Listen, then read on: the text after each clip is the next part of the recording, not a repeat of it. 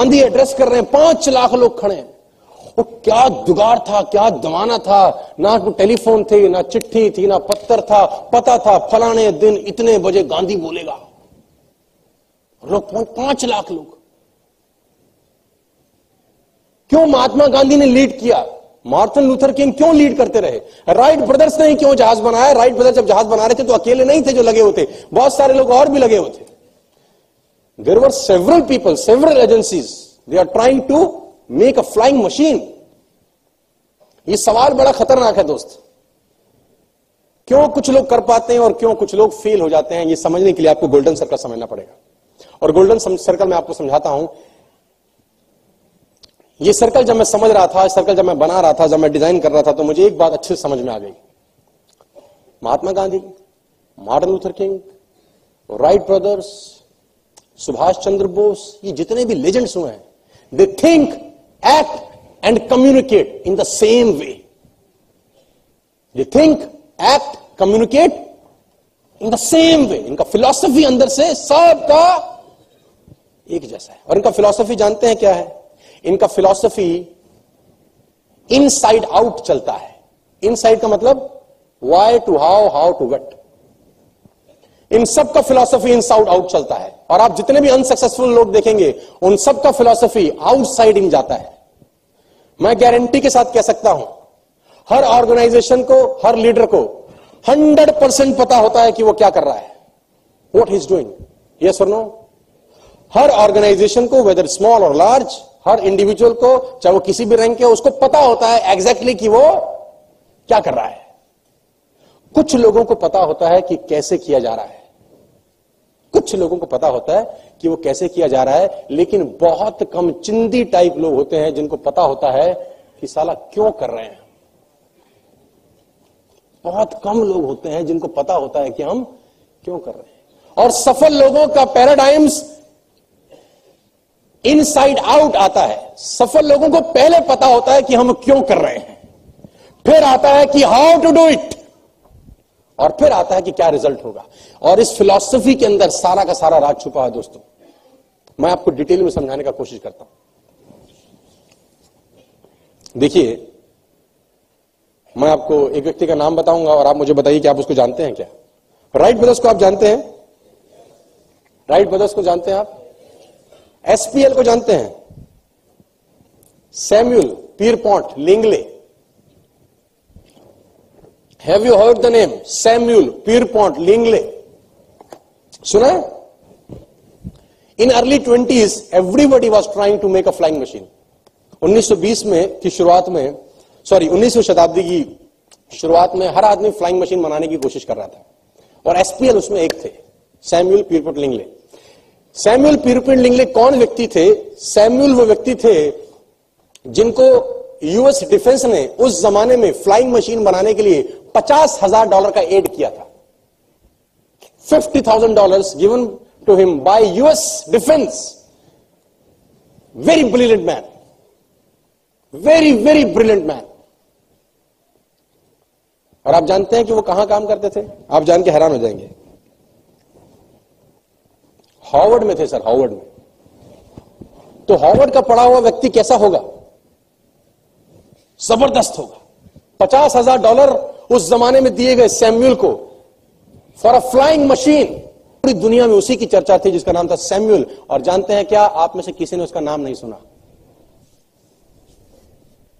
और उससे कुछ मील दूर, ओहायो में और विल और विलबर ब्रदर्स एकांत में बिना किसी के लाइमलाइट में आ गए, जहाज़ बनाने की प्रक्रिया में लगे हुए थे। और विल विलबर। दो भाई, जिनको कोई नहीं जानता था फंड्स नहीं थे, कोई कॉलेज डिग्री नहीं थी, और उनकी टीम में भी कोई ऐसा व्यक्ति नहीं था जिसके पास कॉलेज का कोई डिग्री हो। No education no funds nothing कोई मीडिया उनको कवर नहीं कर रहा था, कोई कुत्ता नहीं पूछ रहा था। लेकिन वो लगे हुए थे। मैं आपको बताना चाहता हूँ इस बात के माध्यम से कि सैम्यूल में और राइट ब्रदर्स में बेसिक फंडा क्या था। सफल और असफल लोगों में बेसिक फंडा क्या है? सैम्यूल जहाज़ सिर्फ़ और सिर्फ़ रिच और फ़ेमस होने के लिए बनाना चाहते थे और ऑलविल और विल्बर इसलिए बनाना चाहते थे कि अगर हमने ये मशीन बना दी तो ये दुनिया को बदल सकती है। दोनों की फिलॉसफी में, दोनों के वाय के अंदर ज़मीन और आसमान का फ़र्क था। Finally on December 1903 Wright Brothers to का फ़्लाइट और आप जानते हैं कोई नहीं था उनको देखने के लिए भी। पाँच से छह दिन के बाद दुनिया को पता चला कि टेक ऑफ़ हो गया है। और सैम्यूल लिंगले रॉन्गली मोटिवेटेड थे, ये पता चलता है कि जिस दिन राइट ब्रदर ने फ़्लाइट ली, उसने छोड़ दिया क्विट कर दिया। क्योंकि वो रईस होना चाहता था, हुआ नहीं। फ़र्स्ट आना चाहता था, हुआ नहीं। फ़ेमस होना चाहता था, हुआ नहीं। तो ही क्विट उसका जो पर्पस था सैम्यूल का, वो सिर्फ़ और सिर्फ़ फ़ेमस होना और पैसे कमाना था और राइट ब्रदर्स का पर्पस बड़ा सिंपल था कि हम कुछ ऐसा कर देंगे जो दुनिया को बदल के रख देगा। दोनों के वाय में ज़मीन और आसमान का फ़र्क था दोस्तों। मैं आपको बताना चाहता हूँ नेटवर्क मार्केटिंग में कुछ लोग कमाते हैं, कुछ लोग नहीं कमाते, दोनों के वाय में फ़र्क है। कुछ लोग इसलिए बिज़नेस करते हैं कि इस हफ़्ते उनको कितने पैसे आएँगे और कुछ लोग इसलिए बिज़नेस को बिल्ड कर रहे हैं कि तीन साल के बाद हम कहाँ पहुँचेंगे। दोनों के वाय में फ़र्क है। दोनों क्यों कर रहे हैं, उसमें फ़र्क है। एक आदमी का अगर तीन हफ़्ते, चार हफ़्ते पे आउट पे आउट नहीं आता तो वो डिप्रेस हो जाता है, वो नेगेटिव हो जाता है, क्योंकि उसको उसी महीने पैसे कमाने थे। लेकिन एक आदमी का तीन महीने पैसे नहीं आते तो वो डिप्रेस नहीं होता, क्योंकि उसको पता है, पाइपलाइन बिछाने में समय लगता है। वाय जो वाय है ना वाय जिसको आप बोलते हैं, ये सारा का सारा डिफरेंस पैदा करता है यार। Why Apple is Apple because Apple का फिलोसफी अलग है। आपको इतना समझ में आ रहा है तो मैं आपको आगे लेकर चलता हूँ। गोल्डन सर्कल मैंने आपको बताया। I take you to the next level go after the things you wants बड़ी ज़बरदस्त कहानी मुझे याद आ जाती है। Go after the things you want जो चाहिए, वो चाहिए। हमने एक ट्रेनिंग में बात करी थी, चाहिए ही। आप थे मेरे साथ? चलिए, चाहिए ही चाहिए। Go after the things you want जो आपको चाहते हैं, वो चाहिए। अब इसका एग्ज़ाम्पल देता हूँ मैं आपको। मैं अभी कुछ दिन पहले गुड़गांव स्टे किया मैंने रात को। कहाँ से बना के लाया मैं? तो गुड़गांव के अंदर क्या होता है आजकल, कुछ रोड रनर ऑर्गेनाइजेशन हैं, जो वो रेस ऑर्गेनाइज करती हैं सैटरडेज एंड संडेज को। है ना? साइकिल रेस होती है। सुशांत लोग और इधर उधर दाएँ बाएँ रेस होती है। आफ्टर द रेस वो कुछ स्टॉल लगाते हैं और स्टॉल में टब रखे रहते हैं टब उस टब में फ्रूट्स रहते हैं। Apple and bananas and chikoo, है ना? ये सब फ्रूट रहते हैं। तो जो लोग रेस खत्म कर लेते हैं या पूरा जब क्लोजर हो जाता है तो वो सब ऑर्गेनाइज करती है, road runner organization and all. तो जब वो मैं और मेरा फ्रेंड सुबह सुबह पहुँच गए तो रेस वेस करने के बाद जब वो पूरा खत्म हो गया तो मैंने कहा, चल, लेके आते हैं कुछ खाने का। हम तो है ही पेटू और फोकट में मिले साला, काय को छोड़े? तो मैंने उसको बोला, जय चले यार हम लोग। क्या बोलते हैं? वो केला लेते हैं यार। तो मुझे पता क्या बोलता है? कह रहा, लाइन देखी है? मैंने उससे बोला, फ्री में मिल रहा है। तो उसने बोला, बहुत बड़ी लाइन है यार। मैंने बोला, फ्री है? बोला, मुझे लाइन में लगना नहीं है। मुझे एक बात समझ में आई दोस्तों। मुझे जो चाहिए था, वो मुझे दिख रहा था और उसको वो दिख रहा था जो उसको चाहिए था, लेकिन उसको चाहने में जो चीज़ रुकावट पैदा करती थी, उसको वो नज़र आ रहा था। मुझको वो नज़र आ रहा था जो मेरे को दोनों में फ़र्क है। वो वो देख रहा था जिस चीज़ से उसको जो चाहिए, वो रोक रहा था। और मैं वो देख रहा था जो मुझको दोनों के पास एक ही सरकमस्टांसिस थे, एक ही कंडीशन थी। मुझको केला दिखाई दे रहा था साले को लाइन दोनों रेस करके आए थे। मेरे को दिख रहा है केला। उसको दिख रही है वो कह रहा है, इतनी लंबी है, मैं लाइन देख ही नहीं रहा। मेरी खोपड़ी में वो टब में ऊपर ऊपर केले दिख रहे हैं। और फिर क्या हुआ फाइनली वो नहीं गया। और फाइनली मैं नीचे से घुसा, हाथ वाथ मारा। लाइन ज़रूर थी, मुझे पता है। खट मारा, खाया मस्त। लेसन बड़ा सिंपल है सर कुछ लोगों को जो चाहिए उससे पहले वो नज़र आता है जो वहाँ तक पहुँचने से पहले ऑब्स्टेकल्स होते हैं। और कुछ लोगों को सिर्फ़ वही दिखता है जो उनको चाहिए होता है।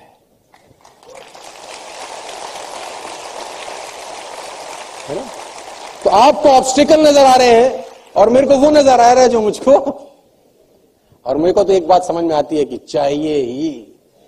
चाहिए। नो बडी अरे मैंने उसको बोला, लाइन की ऐसी तैसी में यार ऐसे घुस के निकाल लेते ना, कौन मारेगा हमको मैं आपको ये नहीं कह रहा कि आप रूल फॉलो करें लाइन में लगे। मैं कह रहा हूँ, जो चाहिए वो ले लो बस। मैं कब कह रहा हूँ रूल फॉलो करो। मैं कब कह रहा हूँ लाइन में लगो। अरे भाई, जो चाहिए एटलीस्ट वो वो रूल फॉलो करने के चक्कर में रह गया और मैं अपना दो केले मस्त मैंने खाए। और मुझे याद आया कि जो चाहिए होता है, वो आदमी ले ही लेता है जो साले को चाहिए होता है। है ना, उसके आगे कोई लाइन नहीं है, कोई लेना नहीं है, कोई देना नहीं है। बड़ा सिंपल सा कोट लिखा मैंने उसके बाद, और वो ये था two ways to see the world some people see the things they want some people see the things that prevent them from getting the things they want कुछ लोगों को वही दिखता है जो उनको चाहिए होता है, और कुछ लोगों को कुछ और दिख रहा होता है। बड़ा सिंपल है। My point is you don't have to wait in the line you don't have to do the way everybody has doing it you you can do your way break the rules मैं नहीं कह रहा कि जैसे बाकी लोगों ने किया, आप भी वैसा ही करिए। मैं नहीं कह रहा जैसे बाकी लोग लाइन में लगे, आप भी लाइन लगिए। लेकिन मैं चाहता हूँ, जो आप चाहते हैं एटलीस्ट साला, मेरी तरह काम करने का ज़रूरत नहीं है, किसी और की तरह काम करने का ज़रूरत नहीं है, किसी और की तरह रूबी एमरल्ड होने का ज़रूरत नहीं है। अपने तरीके से होइए, लेकिन एटलीस्ट होइए। Are you getting my point से yes no loud and clear second देखो आ गया नाचता हुआ। चाहिए ही चाहिए यार। चाहिए ही चाहिए। मैं कैप लिमिट पे था, चौथे महीने, है ना? सितंबर 14 2005 को मेरा एसोसिएशन है, double four six five four मेरा नंबर है। 15 जनवरी 2006 को मैं कैप लिमिट पे था, दोस्तों। चार महीने के बाद, जब बिज़नेस बड़ा नहीं था कंपनी छोटी थी, बहुत सारे टेस्टिमोनियल्स नहीं थे तो लोगों ने मुझसे पूछा कि ऐसा क्या किया तूने साले? कि चार लाख रुपए तो चौथे महीने से कमा रहा था, और आज तक कमी ना रुका नहीं तू। हद होती है ना, कभी तो रुक। तुम्हारी खोपड़ी सेट है। और वो खोपड़ी में नीचे की तीन लाइन लिखी है बस। हमको लाइन दिखती नहीं है। हमको ऑब्स्टिकल नज़र नहीं आते। नेगेटिविटी दिखती नहीं है। लोग मना कर रहे हैं, दिखता नहीं है। वो चेन स्कीम बोल रहे हैं, हमको दिखता नहीं है। हमको दिखता है ई क्लास चला रहा हूँ कि नहीं चला रहा, बस। ई क्लास दिखती है एस क्लास दिखती है रॉयस रॉयस दिखती है, बड़ा घर दिखता है। वो सब दिखता है। जब वो सब दिखता है तो ऑब्स्टेकल ऐसे दिखते हैं, ऐसे बच्चे हटा इनको, ये क्या बालक बुद्धि है भाई। हटा रहे इनको सालों को। है ना? हद हो गई यार। फिक्की में सेमिनार था, मेरा आज से दस, ग्यारह, बारह बरस पहले की बात है, फिक्की में। मैंने नया नया सेकंड हैंड सेंटर खरीदा। नया नया सेकंड हैंड सेंटर मेरी वोकेबलरी देखो आप। नया नया सेकंड हैंड सेंटर खरीदा, मेरा फिक्की में सेमिनार था, मुझे 11 बजे सेमिनार करना था। मैं 10 बजे घर से निकला एज यूजल संडे का दिन था सेंटर सेकंड हैंड और जैसे मैंने अपने घर से बाहर निकाला, गाड़ी पाँच, सात मिनट के बाद बोली, टै, आवाज़ आ गई, पंचर हो गया। और मेरी गाड़ी में छह लोग थे। मतलब आप समझिए कि मैं जब गैस लाता था ना तो निकल रहे होते थे अंदर से। हाँ आप देखिए, जैसे ऑटो वाले बैठते हैं ना गाड़ी। ऐसे बैठता था मैं अपनी गाड़ी में, गैस भर रखे होते थे। आजकल मैं लीडर्स को देखता हूँ अकेले अकेले गाड़ी में टोर बनाते हुए आ जाते हैं। मैं भर भर के लाता था लौंडे। तो पंचर होगी गाड़ी तो मैंने कहा, उतरो कमीनो। सारे उतरे, आप क्या करें? अब स्टपनी भी नहीं? मुझे आज भी याद है, मैंने अपने एक दोस्त को फ़ोन किया, जिसका नाम था नीरज, मेरे घर से छह घर दूर रहता था। तो मैंने कहा, नीरज, तेरी जो व्हाइट कलर की मारुति वैन है, वो कैसी है? उसने बोला, बिल्कुल ठीक है। मैंने कहा, ले आ अच्छा इन पाँच छो को लगा कि अब वैन ले जाता है ये। मैंने वैन उतरवाई, पहुँची। मैंने कहा, स्टपनी दे। तो उसने बोला, वैन की स्टपनी में सेंटरों में? मैंने कहा, सेंटर मना कर रही है, नहीं लगाऊँगी। सेंटर कह रही है कि नहीं लगती। उसने बोला, लेकिन वैन का टायर छोटा है, रेडियस छोटी है। मैंने कहा, तू देख जा। और ये जो छह लड़के मेरे साथ थे, ये मन में विचार कर रहे थे कि ना लगे। इन्होंने सारे भगवान याद कर लिए होंगे उस दो चार पाँच मिनट में। और मैं अकेला अपना स्टपनी अपनी उतारी मैंने, टाई टुई लगा रखी थी मैंने, पट के फेंका और साला मज़ा आया कि वैन का टायर मैंने सेंटर में लगा दिया। और लगता है कोशिश कर लेना आप। लगता है, मैंने लगाया है। और तकलीफ़ ये नहीं है कि मैंने लगा दिया, तकलीफ़ या उन छह को बिठाना है। छह बैठ गए। अच्छा तब तक कोई तकलीफ़ नहीं थी मेरी गाड़ी में, जब तक मैं उसको सीधा चला रहा था। जैसे मैं मोड़ता, वो एक जो हिस्सा नीचे था, वो जब झुकता था तो ये सारे मुझे माँ की बहन की तेरी माँ की मारेगा साले। है तो ये मुझे गाली दे रहे। और बोल रहे, साले, तूने गाड़ी लगा ली, ठीक है, कम से कम धीरे तो चला। अरे, मैंने कहा, ग्यारह बजे पहुँचना है भाई। इसने बोला, जान से जाएँगे। तो मैंने बोला, ज़िंदगी बनाने के लिए कभी कभी ज़िंदगी दाव पे लगानी पड़ती है यार। है ना? तो मैं उन छह लोगों को सेंटर में लेके पहुँचा। फिक्की, हालाँकि मैं पंद्रह बीस मिनट लेट हो गया, लेकिन मैं एटलीस्ट वहाँ पर ऑब्स्टेकल साला दिखता ही नहीं ना, क्या करें? तुमको दिखता ही वही है, क्या करें? आज के बाद जो मुसीबत है, जो रुकावट है, वो मत देखना सर, क्योंकि उसके पीछे शानदार ज़िंदगी झाँक रही है यार। शानदार ज़िंदगी झाँक रही है उसके पीछे। आज आज मुश्किल है मुझे पता है। कल और भी मुश्किल होगा मुझे ये भी पता है। परसों बहुत शानदार चमकदार होगा यार। ये दो चार पाँच दिन का तो खेल है यार। देखो चौदह साल वनवास हुआ भगवान राम को चौदह साल। कितना कठोर ज़िंदगी रहा होगा कितना कठोर जीवन रहा होगा है ना? का, कालीन पर चलने वाले नंगे पैर चल रहे हैं सड़कों के ऊपर पहाड़ों के ऊपर जंगलों के अंदर। और जंगल ऐसे वैसे नहीं कि तुम्हारे टाउन पार्क जैसे पार्क हो कोई। जंगल का मतलब जंगल का साउथ अफ्रीका जाने का मौका मिले तो जंगल जाके देखिए इसको बोलते किसको है। और आज के जंगल, और सोचो दस हज़ार साल पहले के जंगल। उस जंगलों में चौदह साल बिताए, कितना कठोर तपस्या थी। लेकिन उसका फल ये कि जब चौदह साल के बाद लौट के आए, इक्कीस हज़ार साल राज किया फिर। इक्कीस हज़ार साल राज किया, है ना? तो चौदह साल के वनवास के बाद अगर इक्कीस हज़ार साल राज करने को मिलता है तो चौदह साल का वनवास जेल लेते हैं। तो पाँच साल की मेहनत है पाइपलाइन बिछाने की यार, बिछा लेते हैं। उसके बाद फिर आप घूम रहे होंगे दुनिया में और पाइपलाइन में से पानी टका टक टका टक, टका टका मज़ा आएगा सर। लेके चलता हूँ आगे आप। Next one take accountability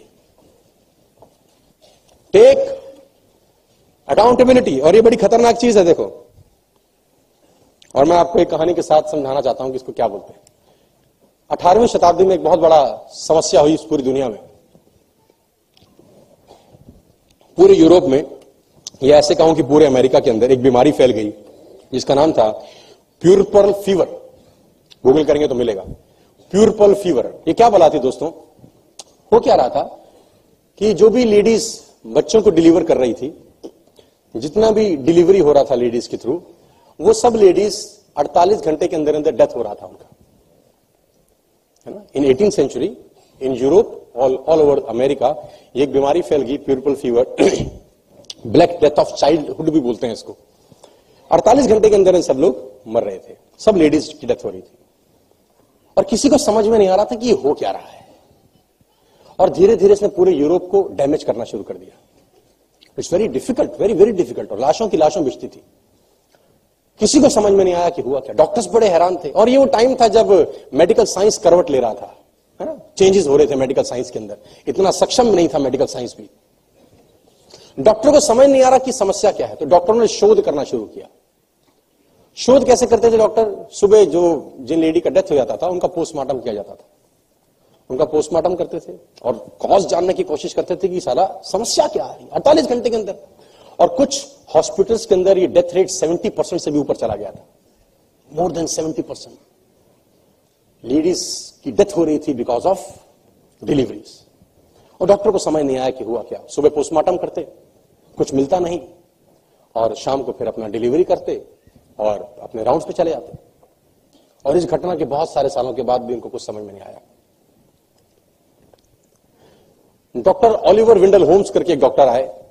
Oliver विंडल Holmes करके एक डॉक्टर आए। उन्होंने बोला, मुझे तुम्हारी समस्या समझ में आ गई अगर तुम मेरी बात सुनो तो मेरे पास तुम्हारी समस्या का समाधान है। तो डॉक्टर ने बोला, सर, क्या बताइए? हम तो तड़स रहे हैं, इतने साल हो गए। तो डॉक्टर ने बोला यू आर द प्रॉब्लम तुम ही समस्या हो। तो उन्होंने बोला, हम कैसे समस्या है? तो डॉक्टर ऑलिवर ने क्या विटनेस किया कि जो डॉक्टर डिलीवरी करने के बाद, पोस्टमार्टम करने के बाद क्या करते? जब पोस्टमार्टम करके वापस आते डिलीवरी करने के लिए तो ये हाथ नहीं धोते थे अपने। विद द सेम हैंड्स ये डिलीवरी परफॉर्म कर रहे थे because of the reaction germs ये लेडीज़ का डेथ होना शुरू हो गया था। तो डॉक्टर ने बोला यू आर द प्रॉब्लम ये लोग बड़े मज़ाक उड़ाए। बोला गेट लॉस्ट हम कैसे प्रॉब्लम हो सकते किसी ने उनकी बात नहीं मानी। अगले तीस वर्ष तक यही होता रहा सर। फिर अचानक कोई बीच में से निकल के आया। उसने बोला, एक बार डॉक्टर की बात मान के देखते उन्होंने सिंपल हाथ धोने शुरू करे, उन्होंने सिंपल अपने इंस्ट्रूमेंट को स्टेरलाइज करना शुरू किया, और वो सारा का सारा प्रॉब्लम एक दिन में ही डिसअपियर हो गया। तो my lesson to you from this particular portion is this if you are not successful my dear friends sometimes you are the problem आप समस्या हो, कोई और समस्या नहीं है आपकी असफलता के कारण। इधर उधर दाएँ बाएँ झांकने का ज़रूरत नहीं है। अगर खुद को ठीक कर लेंगे ना तो सब कुछ ठीक हो जाएगा। हम लोग खुद के अलावा सब ठीक करना चाहते हैं बस। Sometimes you are the problem are you getting me समझाने की कोशिश करता हूँ। Take accountability sometimes you are the problem और यहाँ तो कहानी यह कि समटाइम की जगह मैं सोच दू एवरी टाइम लिख दू। वो कहते हैं if the crop is not good who is responsible for that अगर फ़सल अच्छी नहीं है तो कौन जिम्मेदार है? किसान। है ना? फ़सल अच्छी उसकी नहीं हुई, और जिम्मेदार बोल रहा है, किसी और को। तेरी वजह से ना मेरी फ़सल ठीक नहीं हुई। लेके चलता हूँ। Learn to be the last to speak leaders के लिए है खास तौर पे, और आप लोगों के लिए भी, अगर आप इसको सीख सकें। Learn to be last to speak आपको पूरी ज़िंदगी सिखाया जाएगा, sir. You will be told the whole life you need to learn to listen आपको पूरी ज़िंदगी ये सिखाया जाएगा कि आपको सुनने की कला सीखनी चाहिए। है ना? पूरी ज़िंदगी आपको सिखाया जाता है। मैं आज आपको सिखा रहा हूँ learn to be last to speak Nelson Mandela इस पूरी दुनिया के सबसे प्रख्याति पार राजनेता हुए, है ना? अलग अलग देशों के अलग अलग राजनेता हैं, जिनकी बड़ी सम्मान हुआ है, जिनकी बड़ी इज़्ज़त हुई है। 25 साल जेल में रहे, नेल्सन मंडेला। साउथ अफ्रीका में राष्ट्रपति भी रहे। और सम्मानीय है, वो पूरी दुनिया में एकमात्र ऐसे व्यक्ति हैं जिन पर कोई दाग नहीं है। सम्मानीय है, पूरा दुनिया उनका सम्मान करता है। Once Nelson Mandela was asked can you please tell me the secret of your of life क्या तुम अपने सफलता का कोई सीक्रेट हमको आज बता सकते हो? तो मंडेला क्या बोले, सर? मंडेला बोले यस आई कैन एक्सप्लेन बोले, जब मैं छोटा था, दस साल का तो मैं अपने पिता के साथ ट्राइबल मीटिंग में जाता था। आदिवासी थे उनके पिता। मैं ट्राइबल मीटिंग्स में जाता था अपने पिता का हाथ पकड़ के। तो वहाँ मैंने दो चीज़ें सीखी। पहला, वो सब लोग सर्कल बना के बैठते थे। दूसरा, मेरे पिता सबसे आखिरी में बात करते थे। इससे दो फ़ायदे होते हैं। जब आप आखिरी में बात करते हैं तो बाकी सब लोग जब बात कर लेते हैं तो उन सबको लगता है कि हमें सुना गया है। दूसरा, जब आखिरी में बात करते हैं तो आपके पास सबकी इंफॉर्मेशन रहती है कि सब अपने मन में क्या सोच रहे हैं। तो मैं आपको सिखाना चाहता हूँ as a leader always be last to speak और जब सब बोल चुके हों, और आप बोलना शुरू करें तो हो सकता है आप कुछ लोगों से सहमत हो अगर आप किसी से सहमत हैं तो बताने की ज़रूरत नहीं है कि आप सहमत हैं। अगर आप सहमत नहीं है तो यह बताने की ज़रूरत नहीं है कि आप सहमत नहीं है।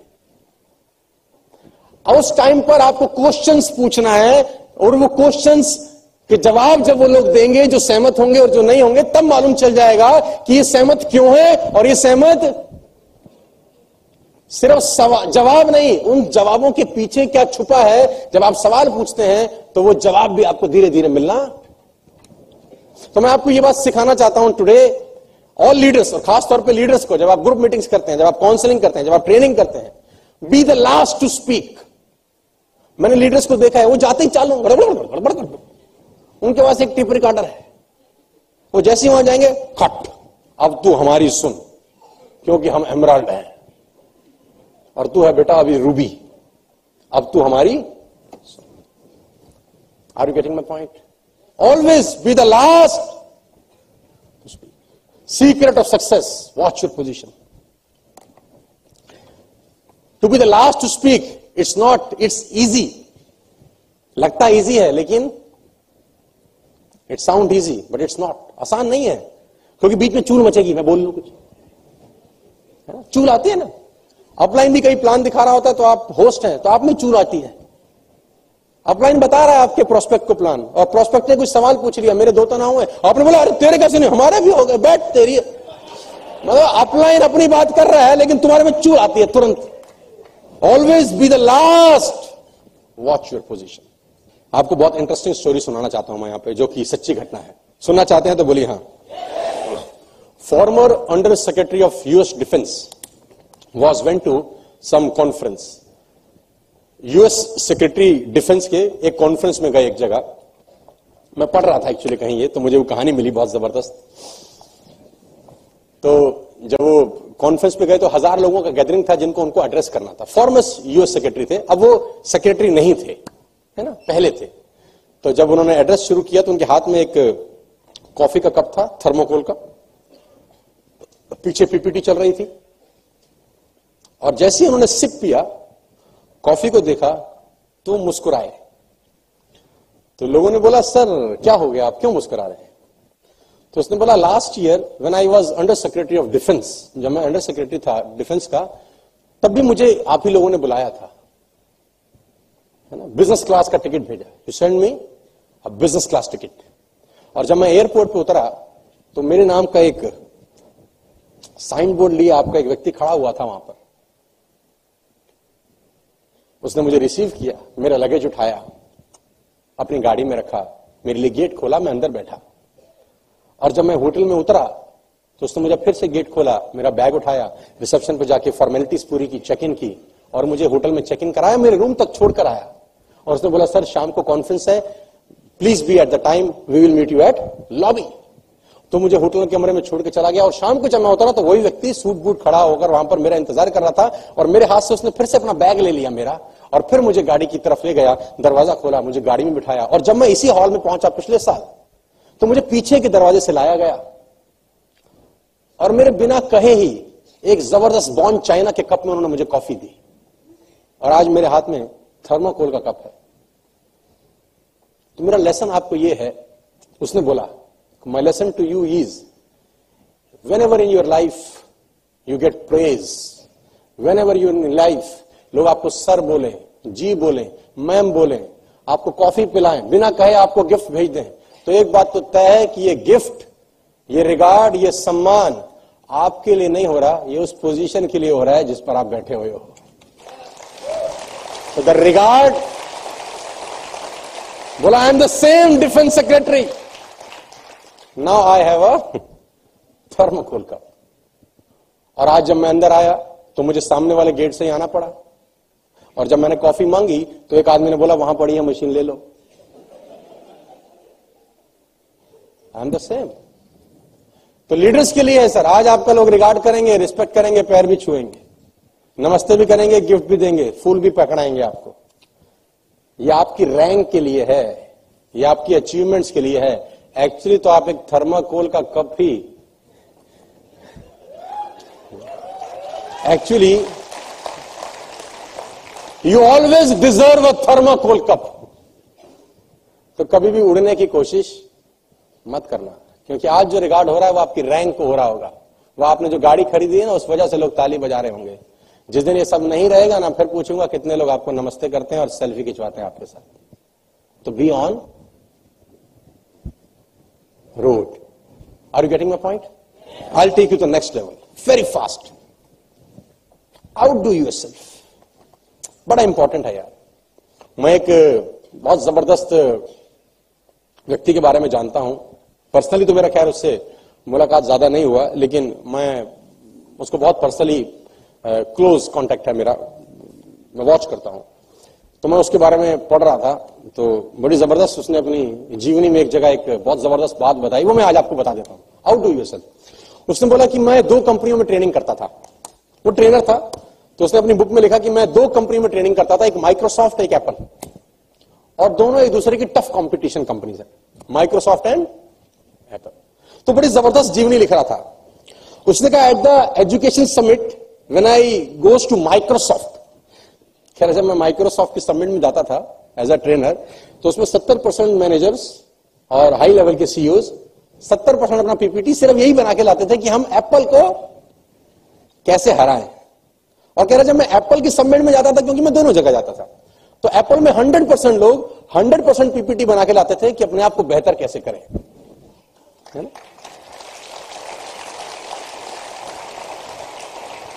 तो बोला कि मैं एक माइक्रोसॉफ्ट की ट्रेनिंग करके आया। बहुत ज़बरदस्त ट्रेनिंग थी और पुराने जमाने की बात थी तो माइक्रोसॉफ्ट ने नया नया ज्यून लॉन्च किया था। ज्यून जैसे आज का आपका आईपॉड है।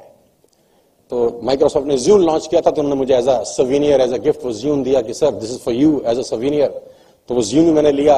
बहुत ज़बरदस्त ज्यून था, उसमें गाने बजते थे टेक्नोलॉजी बड़ी अच्छी थी इको फ्रेंडली था इजी टू मैनेज था मतलब मुझे बड़ा अच्छा लगा। तो मैंने रख लिया अपने पास। क्या फिर मैं एक बार एप्पल की मीटिंग में गया। और जहाँ मैं पूरी मीटिंग खत्म करके लौटा नीचे तो उस एप्पल का सीईओ मेरी गाड़ी में मेरे साथ बैठा था। और जैसे ही वो मेरी बगल में बैठा, मैंने उसको बताया, क्योंकि उन्होंने मुझे कुछ दिया नहीं था, एप्पल ने। तो मैंने उसको बोला कि I was in Microsoft few days back and great training session delivered आया और जैसे मैंने ट्रेनिंग सेशन मैं उसके एप्पल के सीईओ को बता रहा हूँ। और जैसे ही मैंने ट्रेनिंग सेशन खत्म किया, जानते हैं उन्होंने क्या किया? उसने बोला, क्या किया? उन्होंने बोला, मुझे एक ज्यून दिया माइक्रोसॉफ्ट का ज्यून क्या शानदार ज्यून था। क्या ज़बरदस्त गाने प्ले करता है? Eco friendly easy to maintain और ज़बरदस्त। मैंने बहुत तारीफ़ करी जीवन की। तो जब सारी तारीफ़ उन्होंने सुन ली तो माइक्रोसॉफ्ट की सारी तारीफें सुनने के बाद एप्पल के सीईओ ने मेरी तरफ़ मुड़ के देखा और एक लाइन बोली I have no doubt conversation over बोला आई हैव नो डाउट मुझे कोई डाउट नहीं है कि बहुत बढ़िया होगा। Because finite leaders in the world understand this fact Sometime you are ahead, sometimes you are behind. Sometime your product will sold out, sometime it will not. उसने सारा कह रहा कन्वर्सेशन ही खत्म कर दी और फिर लिखता है नीचे बहुत ज़बरदस्त कह रहा अगर यही बात मैं माइक्रोसॉफ्ट के सीईओ को बोला होता कि मैंने एप्पल में एक ट्रेनिंग किया और उन्होंने मुझे आईपोर्ट दिया है क्या ज़बरदस्त चलता है क्या गाने बजते हैं तो फटाक से बोलते दिखा दिखा दिखा क्या है इसमें दिखा दिखा दिखा हमको दिखा, हम भी बनाएँगे ऐसा। यानी रिएक्शन चालू हो जाता रहे उनका।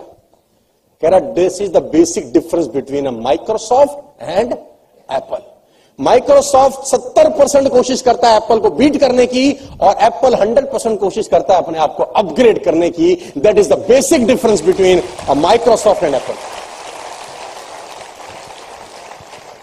लोग कंपटीशन मोड में है इस बिज़नेस के अंदर। माय डियर फ्रेंड कुछ लोग कंपटीशन कर रहे हैं अपने डाउन लाइन से। कुछ लोग कंपटीशन कर रहे हैं अपनी पैरेलल लाइन से। कुछ लोग कंपटीशन कर रहे हैं अपनी अप लाइन से। मेरे आपके लिए एक सिंपल सजेशन है। कंपटीशन करना है आपको? से यस और नो करो। कुछ लोग मुझसे भी कर रहे हैं। मुझसे करना है? नो दिक्कत। कोई इश्यू नहीं। पहला कंपटीशन आपका अपने आप से है कि आपने जो सबसे बड़ा पे आउट किसी हफ़्ते में कमाया होगा जब से आप आए हैं। पहले आप उसको बीट करो, खुद को हराओ, फिर मेरे पास आके बात करना मुझसे। भाई, आप अपने आप को तो हराओ पहले। भाई, आपने पिछले साल में, दो साल में, हो सकता है किसी एक हफ़्ते में पाँच लाख कमाए हो, तीन लाख कमाए हो, दो लाख कमाए हो, पाँच लाख कमाए हो चालीस हज़ार कमाया हो, या तीस हज़ार कमाया अरे, पहले अपना ही रिकॉर्ड तो एक बार हिट करो ना दोबारा। दूसरे को हराने से पहले कम से कम खुद को तो हरा दो एक बार। और जब आप खुद को हराने की रेस में लग जाओगे दोस्तों तो आप दूसरा आदमी आपको कभी ज़िंदगी में नज़र नहीं आएगा। मैं आपको बता दूँ नेटवर्क मार्केटिंग में बहुत सारे लोगों की खोपड़ी में मैं हूँ। और मेरी खोपड़ी में काम है, ये फ़र्क है बस। मेरी खोपड़ी में सिर्फ़ ये है कि मुझे अगले साल का फाइनेंशियल्स कैसे बेटर करना है। मेरी खोपड़ी में बड़ा सिंपल है कि मेरी टीम की अचीवमेंट्स पिछले साल से अगले साल बेहतर कैसे हो सकती है? मैं अपनी ट्रेनिंग का स्टैंडर्ड कैसे बढ़ा सकता हूँ? मैं और कैसे बेस्ट इंफॉर्मेशन अपनी टीम को दे सकता हूँ जिससे उनकी ग्रोथ बढ़ जाए? मेरा बड़ा सिंपल फंडा है। और कुछ लोगों का फंडा है। इसको कैसे हराएँ? सेम माइक्रोसॉफ्ट और एप्पल की कहानी है, दोस्त। और मैं उसको सुन रहा था। उसने बोला, जब जब आप खुद को कंपीट करते हो, दुनिया में कोई आपको रोक नहीं सकता। जब जब आप खुद से कंपीट करते हो, खुद को पीछे छोड़ने का कोशिश करते हो। आउट डू यूर सेल्फ खुद को हराना ज़रूरी है, sir. Finite players play to beat the people around them finite players उनको हराने की कोशिश करते हैं जो आसपास हैं। Infinite players always try to beat themselves वो सोचते हैं कि मेरा पिछले तीन साल में इस बिज़नेस में रहा, या दो साल इस बिज़नेस में रहा, सबसे बड़ा मेरा पे आउट था चालीस हज़ार का। मुझे सबसे पहले उसको क्रॉस करना है। भाई, रहा होगा ना कभी तीस हज़ार। रहा होगा कभी एक लाख एटलीस्ट उसको हिट करो। जब उसको हिट कर देना, फिर बात करेंगे अपन।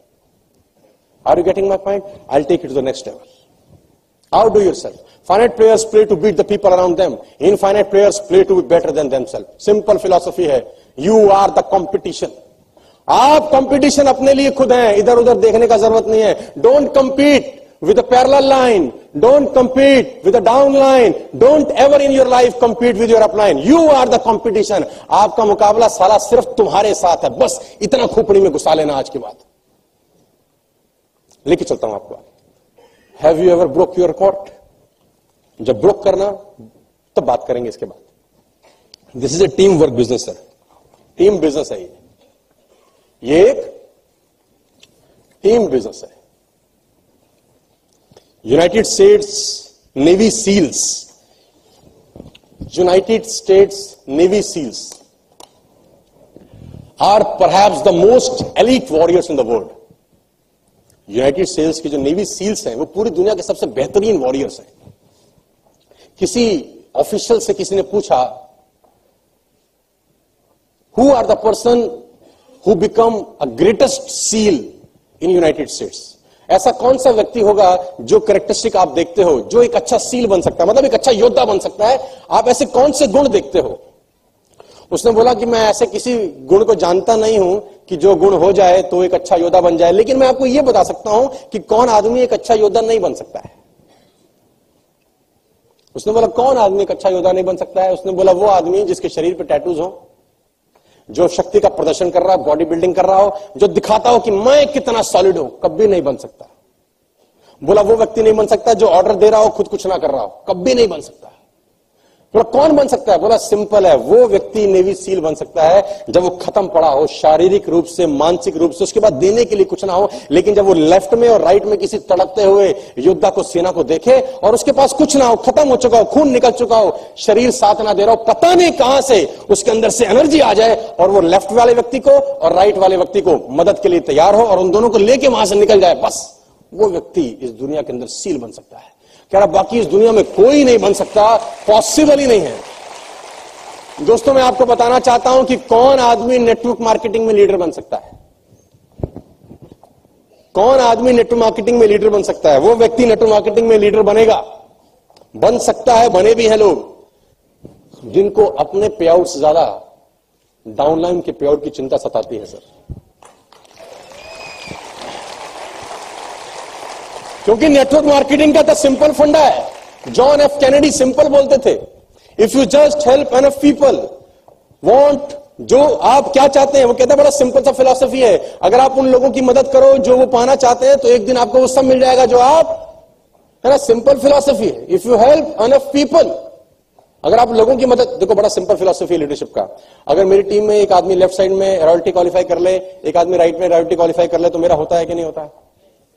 होता है कि नहीं होता सर ये सुनो मेरे लेफ़्ट में एक आदमी कैप लगा दे राइट में एक आदमी कैप लगा दे, मेरा लगता है कि नहीं लगता? बिल्कुल लगता है। आप अकेले लगा के देख लो, कभी नहीं लगेगी।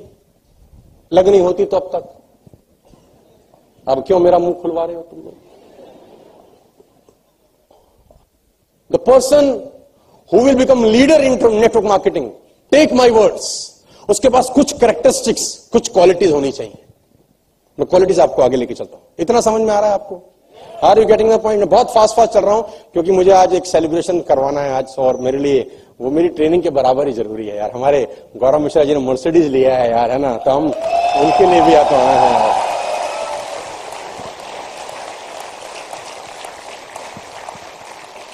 तो मैं गौरव के लिए शताब्दी चला रहा हूँ आज। The word is too dangerous and word is too difficult for you to think that you can do these things alone बहुत खतरा है यार, अगर आपको लगता है कि आप अकेले कर सकते हैं। अकेले नहीं होता यार कुछ। अकेले कुछ नहीं होता। प्रेज की चिंता मत करना कि लोग प्रेज नहीं करते, हम क्यों करें? सारी दुनिया कभी आपको प्रेज नहीं कर सकती। अगर आप चाहते हो सारे लोग आपके बारे में अच्छा बोले तो आप मर जाइए। भाई, तभी आपके बारे में सब अच्छा बोलेंगे यार। जब आप मर जाएँगे। सब आपके बारे में कभी अच्छा नहीं बोले two out of ten one out of ten will always have to say something for you है ना? वो मैं उस दिन सुन रहा था कहीं तो बोले कि, हनुमान जी को पकड़ लिया, क्या बोलते हैं? मेघनाथ ने, है ना? हनुमान जी चले गए, अशोक वाटिका उजाड़ दी। तो जब मेघनाथ ने ब्रह्मास्त्र का प्रयोग किया तो हनुमान जी बंद गए। तो जब बंद गए तो रावण के उनको महल में ले जाया गया। अब जब रावण के महल में ले जाया गया तो रावण ने बहुत गाली दी। गाली का मतलब बदतमीजी से बात करे। अरे, बानर कौन है हनुमान जी, भगवान ही ऐसे है कि अच्छे अच्छों की बोलती बंद हो जाती है। हम तो किस खोद खेत की मूली है यार, है ना? तो रावण ने बहुत बड़ा बुरा बोला, किसकी मर्ज़ी से रे बानर आया, तू क्यों उजाड़ा है सब कुछ? है ना? तो किसी ने पूछा, हनुमान जी, आप जवाब क्यों नहीं देते इसका? बोला, एक सर वाला हो तो जवाब भी दू। अब इतनी इतनी बातों का क्या जवाब दू? है ना? तो मुझे अकबर बीरबल का किस्सा याद आ गया। अकबर ने बीरबल से कहा कि बीरबल, मैं तुम्हारे पिता से मिलना चाहता हूँ। तो बीरबल ने कहा, हुजूर, उनको क्यों तकलीफ़ करते हो? हम ही बहुत है। उसने बोला, नहीं, पिता से मिलना है। बीरबल बोला, ले आएँगे जी। तो बीरबल घर पहुँचे। अपने पिता को कहा, अकबर महाराज, आपसे मिलना चाहते हैं। तो उसने बोला, मुझसे क्या करेगा शहनशाह मिलके? बोला, जी, मुझको पता नहीं बोलता मैं तो डर, वो तो कांपने लग गया उसका पिता, इतना बड़ा शहनशाह मुझसे कुछ पूछ बैठे, मेरे से मुझसे गलत निकल जाए, मेरे को काला पानी हो जाए। बीरबल ने बोला आप कुछ मत बोलना बस, बाकी मैं संभाल लूँगा। बोला, ठीक है। तो दरबार में पेश हुआ बीरबल के पिता। अकबर ने बोला, और बताइए, कैसे हैं आप? वो तो घर से ही पढ़ के गया था। और आपका स्वास्थ्य कैसा है? घर परिवार कैसा है? अब तीन चार बातें जब अकबर ने बोली तो अकबर खींच गया। तो बीरबल से पूछा, बीरबल, अगर किसी पागल से पाला पड़ जाए तो क्या करना चाहिए? बोला, वही जो हमारे पिता अभी कर रहे हैं। वही जो हमारे पिता अभी कर रहे हैं। तो किस किस को जवाब देते फिरेंगे? तो अपन चुप है हनुमान जी की तरह। भाई, कोई एक आदमी हो तो उसको जवाब भी दे। अब दस दस सिर से अगर कोई पूछे तो it's very difficult for me to answer everybody तो हनुमान जी से बहुत कुछ सीख रहा हूँ। लेके चलता हूँ, थोड़ा सा और आगे। All of us need each of us all of us need each of us हम सबको हम सबकी ज़रूरत है यार। हम सबको हम सब की ज़रूरत है। मैं कहता हूँ I can take care of myself for you you will take care of yourself for me